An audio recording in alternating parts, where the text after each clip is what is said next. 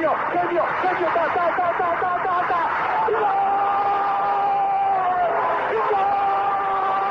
Dennis Bergkamp, Dennis Bergkamp, Dennis Bergkamp neemt de bal aan. Dennis Bergkamp, Dennis Bergkamp, Dennis Bergkamp, Dennis Bergkamp, Dennis Bergkamp. Posse de bola para Portugal, vai Éder, vai Éder, vai Éder, vai Éder, chuta, chuta, chuta! Gol! Gol!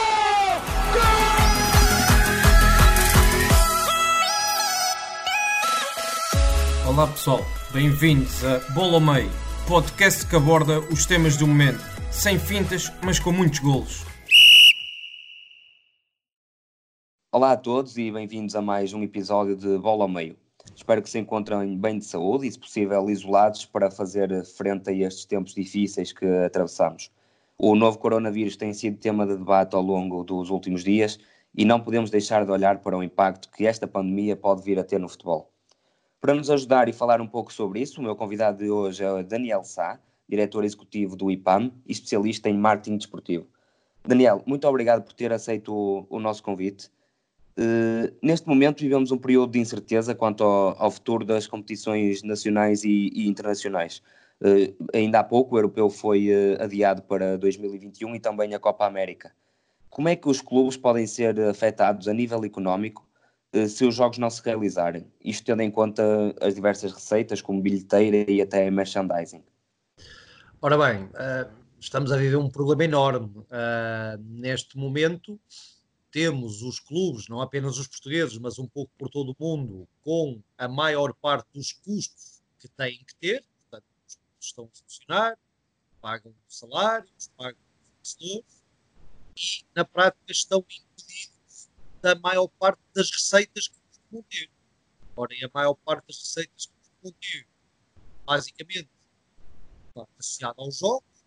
Não há jogos, não há receitas de bilheteira uh, e os contratos de transmissão televisiva, de alguma forma, tanto vai. Uh, não havendo jogos, também não temos a possibilidade dos patrocinadores exporem as suas marcas.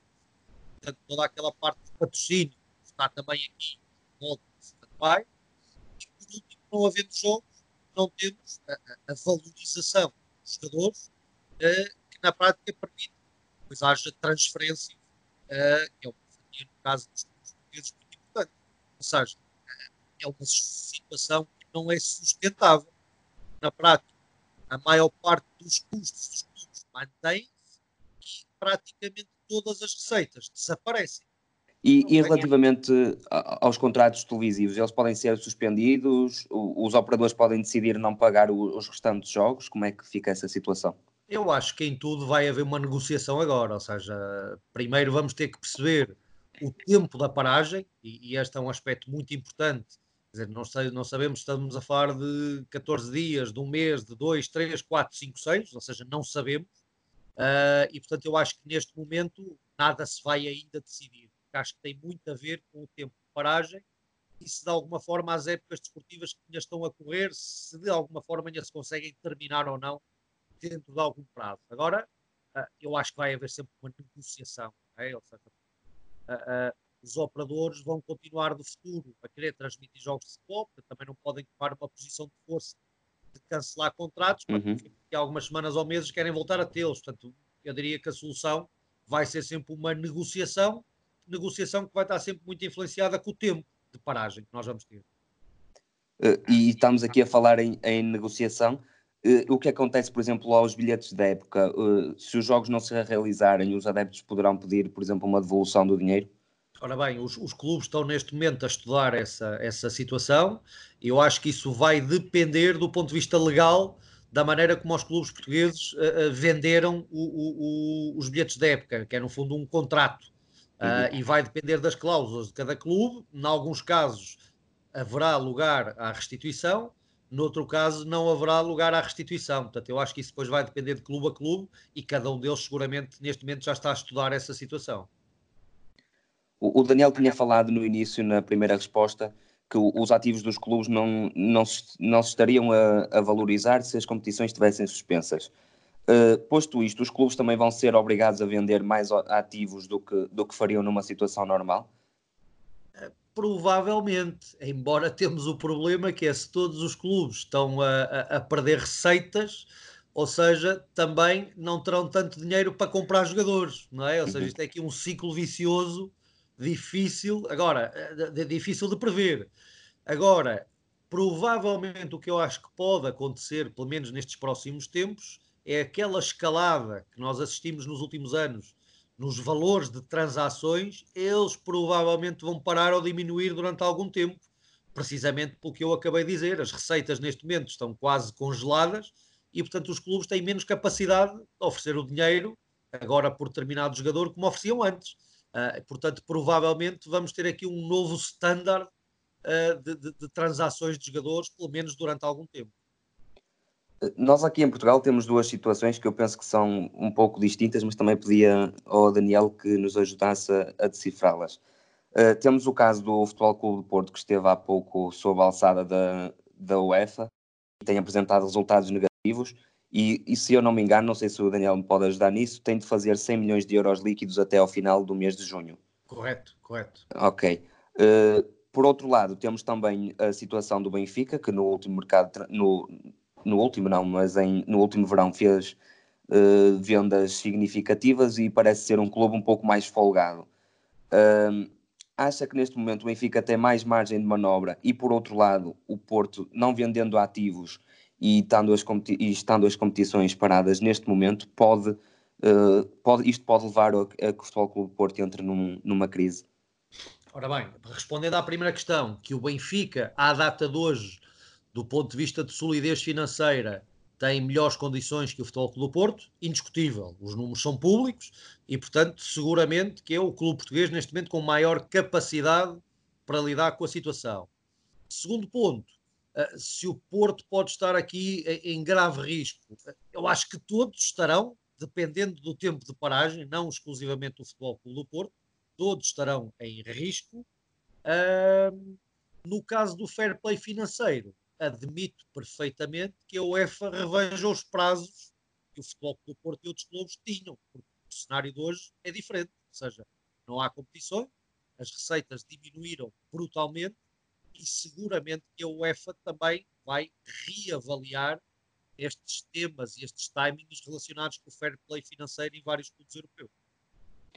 O, o Daniel estava a dizer que também outros clubes serão afetados por exemplo, as cidades mais pequenas, daqueles clubes chamados os ditos pequenos, também devem correr imensos perigos neste momento. É evidente, claro que sim. Uh, nós só olhamos para a estrutura do futebol português, vemos, vemos digamos, os chamados três grandes, que são sempre os três clubes com maior estabilidade financeira, apesar de cada um deles ter as suas dificuldades. Uh, mas depois, quando olhamos para o resto da Primeira Liga e da Segunda Liga, sabemos que a maior parte dos clubes ou das SADs são estruturas relativamente pequenas, uh, e, e, e, com, com, com pouca folga financeira. Portanto, eu não tenho dúvidas que neste momento a situação é mais crítica para estes clubes pequenos do que para os grandes, propriamente dito. E qual será, por exemplo, a solução? Talvez a Federação e a Liga uh, ajudarem os clubes financeiramente? Não sei se o, se o ajudar diretamente, mas vamos lá ver. A, a solução vai sempre passar por uma solução coletiva. É, é, é, preciso entendermos que estamos a viver uma situação completamente anormal, quase o equivalente a uma, a uma guerra, eh, como se fosse uma guerra mundial, que nós não, com as nossas idades, felizmente acabamos por não a viver, e portanto, em períodos excepcionais, tomam-se medidas excepcionais. E portanto, eh, eh, eu acho que as decisões futuras vão passar sempre por negociação, mais uma vez, entre Liga, Federação, Governo, clubes, patrocinadores, uh, as empresas que têm as transmissões televisivas. Portanto, vai ter, do meu ponto de vista, que ser sempre uma solução coletiva e não individual. Bom, isso, isso os clubes ficam com a corda ao pescoço relativamente a, a dinheiro. Também isto pode ser significar uma situação de risco para os jogadores que podem vir a não receber salários, não? Ora, é, é evidente que este é um problema crítico. Uh, nós às vezes esquecemos dos futebolistas enquanto pessoas, mas eles são pais, são maridos e sustentam famílias. E ao contrário de outras profissões, onde esta pandemia, ainda permite que as pessoas trabalhem em regime de teletrabalho ou coisa parecida, no caso do futebol, pura e simplesmente a profissão não é possível ser exercida. E, portanto, estão totalmente impedidos disso. Portanto, mais uma vez, acho que a solução aqui passa por encontrar um consenso, por discutir com o sindicato, com com liga, e encontrar as melhores soluções para um cenário que é crítico, este pagamento dos salários dos jogadores. E qual seria talvez essa solução mais benéfica, por exemplo, para organizar os vencedores das competições e depois também uh, como é que se vai organizar a tabela, porque sabemos que isso tem implicações a nível, por exemplo, das receitas que, recebe, que se recebe uh, uh, relativamente às competições europeias? Eu acho que vai depender do tempo de paragem, ou seja, se ainda conseguirmos retomar a nossa vida normal, que permita o regresso das competições num período de tempo relativamente curto, onde seja possível ainda uh, atribuirmos títulos de campeão nacional, acessos à Champions, acessos à Liga Europa, por aí fora, mesmo que não se completem os jogos, que haja aqui uma fórmula alternativa, pode passar por playoffs, por, bom, por soluções muito distintas. Uh, a solução, se ainda formos a tempo de terminar a época desportiva, é relativamente mais fácil. Vamos imaginar que esta época desportiva fica comprometida, não se consegue terminar e, inclusivamente, até se pode condicionar o regresso da próxima época desportiva, então aqui o problema é muito mais complicado. E, portanto, as soluções terão sempre que ser estudadas em função do tempo de paragem, porque o tempo de paragem é que depois vai ditar as melhores soluções para cada caso. Uh, Daniel, a situação uh, em todo o mundo, nos outros países, é também semelhante à que vivemos em Portugal? Sim, de uma forma geral, as notícias que nos vão chegando, uh, percebemos que os campeonatos foram, foram, foram sendo parados a conta-gotas, países que foram um bocadinho mais rápidos na decisão de jogos à porta fechada, inclusivamente depois o passo seguinte da suspensão, portanto, nem toda a gente foi à mesma velocidade, portanto, isto também teve a ver um bocadinho com o cenário que existia em cada país, mas eu diria que com muito poucas exceções, uh, que nós vemos neste momento. Aparentemente, o campeonato turco ainda está ativo, o campeonato australiano, o campeonato angolano, mas digamos, na maior parte dos países, e agora não falando apenas de futebol, praticamente todas as competições uh, foram sendo paradas, foram sendo suspensas, e portanto, este problema que nós temos discutido do futebol vai ser aplicado a praticamente todas as modalidades e em praticamente todos os países. Para terminar, eh, Daniel, eh, pedia-lhe que deixasse aos nossos, aos nossos ouvintes uma recomendação de algum filme, alguma série ou, de, ou livros para lerem uh, neste tempo que, que é de isolamento. Ora, eu acho que hoje em dia o problema é escolher, porque as soluções são tantas e, portanto, eh, pá, os livros, quer aqueles que nós temos em casa, que compramos e que depois nunca acabamos de ter tempo para os ler, uh, temos os, os Netflix e as boxes da vida que nos permitem uh, ter uh, milhares de opções sobre, sobre, sobre séries e filmes que não tivemos a oportunidade de ver. E no caso específico do desporto, temos o maravilhoso YouTube que nos pode permitir não ver jogos em, em direto neste momento, ao vivo e a cores que gostamos, mas pode nos permitir ir recordar eventos de várias modalidades do passado. E, portanto, olhem, uh, provavelmente apanhando sempre as coisas boas numa situação destas, é relaxar e, e, aproveitar para ver todas aquelas coisas que nós normalmente na vida do dia a dia não temos a oportunidade de fazer. Daniel, muito obrigado por ter aceito o nosso convite e, de, e pudermos deixar assim os nossos ouvintes também um pouco mais esclarecidos quanto, quanto ao impacto deste novo vírus. Muito bem, foi um prazer. E nestas próximas semanas, certamente vamos ter mais tempo livre e, como tal, podemos dedicá-lo a debruçar-nos sobre o futebol e que melhor maneira do que explorarmos algumas séries e alguns livros uh, que existem acerca deste desporto rei que tanto nos apaixona. Como tal, nesta sexta-feira, dia 20 de março, vai estrear na Netflix a série The English Game, uh, uma série que vai falar acerca das origens do futebol em solo britânico. Também na Netflix podemos ver eh, o documentário, uma série, o Sunderland até morrer, conta a história do emblema inglês que caiu para a terceira divisão, numa época que se esperava de regresso à Premier League. Emocionante, aborda vários temas como a gestão do clube e a paixão dos adeptos. All or Nothing acompanha tudo sobre a segunda época de Guardiola ao leme do Manchester City, parecido com o anterior da equipa do Sunderland, mas com um final bem mais feliz. Take Us Home, do mesmo género, mas com o Leeds United do irreverente Marcelo Bielsa, é também uma série eh, para acompanhar e certamente vos irá agarrar ao ecrã. O documentário Barça Dreams na Netflix, acerca do caminho do clube para a fama e reconhecimento, sempre com a filosofia de Cruyff presente, bem como a famosa La Masia. Ainda sobre os catalães, a série Match Day e Pros Beyond the Pros. Les Bleus, acerca da seleção francesa nos últimos 20 anos e a influência desta no povo gaulês, nomeadamente toca algumas questões como o racismo e como a seleção ajudou a atenuar essas questões raciais na, na, na população francesa. Bobby Robson, More Than a Manager, um documentário sobre a carreira e os feitos do técnico que passou por Portugal. Apache, a vida de Carlos Tevez, uma série de uma temporada que está na Netflix e que retrata a vida do avançado argentino, abordando as condições difíceis que atravessou na infância e o drama que viveu até atingir a fama e a glória. Para terminar, dois filmes.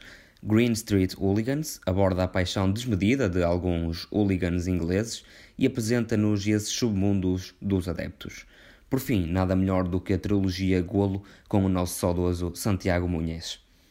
Fora do futebol, a série Fórmula 1, a emoção de um grande prémio, está disponível na Netflix e acompanha as duas últimas épocas da Fórmula 1, dá-nos também a conhecer como nunca a modalidade e todos os seus contornos. Na mesma linha, o documentário Siena, acerca do piloto brasileiro, e ainda a série Losers, com oito episódios, cada um com um tema e uma modalidade diferente e uma história acerca de uma personalidade que parece derrotada. No que toca a livros e revistas acerca de futebol, também a oferta é muito variada. O Football Against the Enemy, de Simon Cooper, colunista do Financial Times, é uma boa recomendação. Atravessa a história deste desporto e a forma como pode influenciar a vida das pessoas, abordando os mais de 20 países que percorreu.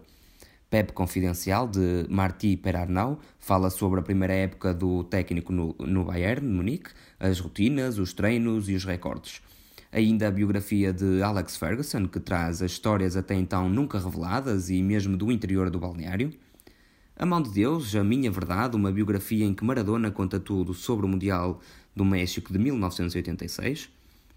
Também o Futebol com que Sonhei, de Luís Freitas Lobo, onde o comentador português nos escreve sobre as suas principais memórias futebolísticas, fazendo uma viagem pelo seu passado.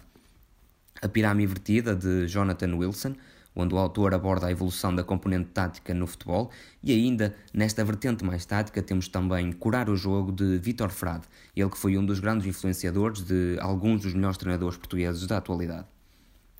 A revista Libro disponibilizou as suas 10 primeiras edições para download gratuito, são edições que contam com testemunhos de Vicente Del Bosque, Juan Mata, Arda Torrá, Jorge Valdano ou até mesmo David Silva. A revista The Linebreaker também tem vários conteúdos disponíveis de forma gratuita. Visitem o site e podem ver a oferta, bem como reportagens, entre as quais uma recentemente publicada acerca do Conto de Fadas, como assim é intitulado, do Famalicão. Também podem ouvir os nossos podcasts nas mais diferentes plataformas. Recordo que além do Bola ao Meio, temos também o Scott Talks, em que falamos com os principais intervenientes no jogo, o Scott Radar, acerca das promessas do futebol mundial, e ainda o podcast acerca do Campeonato de Portugal, com a presença de algumas figuras deste campeonato. Também podem passar pelos conteúdos da Future e ouvir os seus variados podcasts, que vão desde a La Liga e Série A até às questões dentro das quatro linhas. Em Portugal deixamos a sugestão do podcast Matraquilhos, Linha da Lateral, A Culpa é do Cavani, Sporting 160 e Conversas à Benfica ou Benfica FM. É certo que os principais campeonatos de futebol estão parados, contudo, se visitarem o site do fotobalia.net, encontram jogos completos e podem ver os grandes clássicos do futebol mundial. Podem aceder, por exemplo, a encontros do dos anos 90, do início dos anos 2000, ver jogos de Ronaldo Nazário, de Ronaldinho Gaúcho no início de carreira, por exemplo, e entre finais de europeus e mundiais, passem pelo site fotobalia.net e encontram uma variedade de jogos completos para verem ou reverem. Também podem optar por jogar, por exemplo, o Football Manager. Recordo que o jornalista espanhol Miguel Quintana criou uma conta no Football Manager e todos os dias no Twitter vai publicando atualizações, certamente também um conteúdo que vos agradará. E se quiserem recordar tempos de infância ou de adolescência, podem sempre fazer download do Championship Manager e voltar a dar cabo das defesas adversárias com os craques Tomadeira e Tsigalco. Estas são algumas das nossas recomendações, mas certamente haverão muitas outras e também pedimos a vocês que compartilhem connosco quais as séries, livros que andam a ver ou até a reler neste momento. É importante também deixar algumas recomendações relativamente ao Covid-19. É um vírus que se transmite por contacto próximo com pessoas infectadas através de gotículas libertadas pelo nariz ou boca quando tossem, espirram ou por superfícies e objetos contaminados. Todas as pessoas de todas as idades podem ser afetadas pelo novo coronavírus. Contudo, pessoas mais velhas ou com doenças crónicas, como asma ou diabetes, parecem ser as mais vulneráveis a ter doença grave quando são infectadas. As pessoas infectadas podem apresentar sinais e sintomas de infecção respiratória aguda, como febre, tosse e dificuldade respiratória. Em casos mais graves, pode levar a pneumonia grave com insuficiência respiratória aguda. Na presença de sintomas de doença respiratória, e se nos 14 dias esteve numa região afetada ou em contato com pessoas infectadas, as autoridades recomendam que se contacte a linha SNS 24. A prevenção passa por lavagem frequente das mãos, evitar contacto próximo com pessoas com febre ou tosse e ao tossir ou espirrar fazê-lo não para as mãos, mas para o cotovelo ou antebraço ou para um lenço que deva ser de imediato descartado. A equipa da ProScout recomenda a todos que se mantenham ativos neste momento de isolamento, façam exercício físico, aproveitem para ler e aproveitem os tempos de lazer com os seus filhos ou até familiares e amigos que possam viver consigo. Um abraço e que no próximo episódio já possamos ter ultrapassado pelo menos esta fase mais difícil.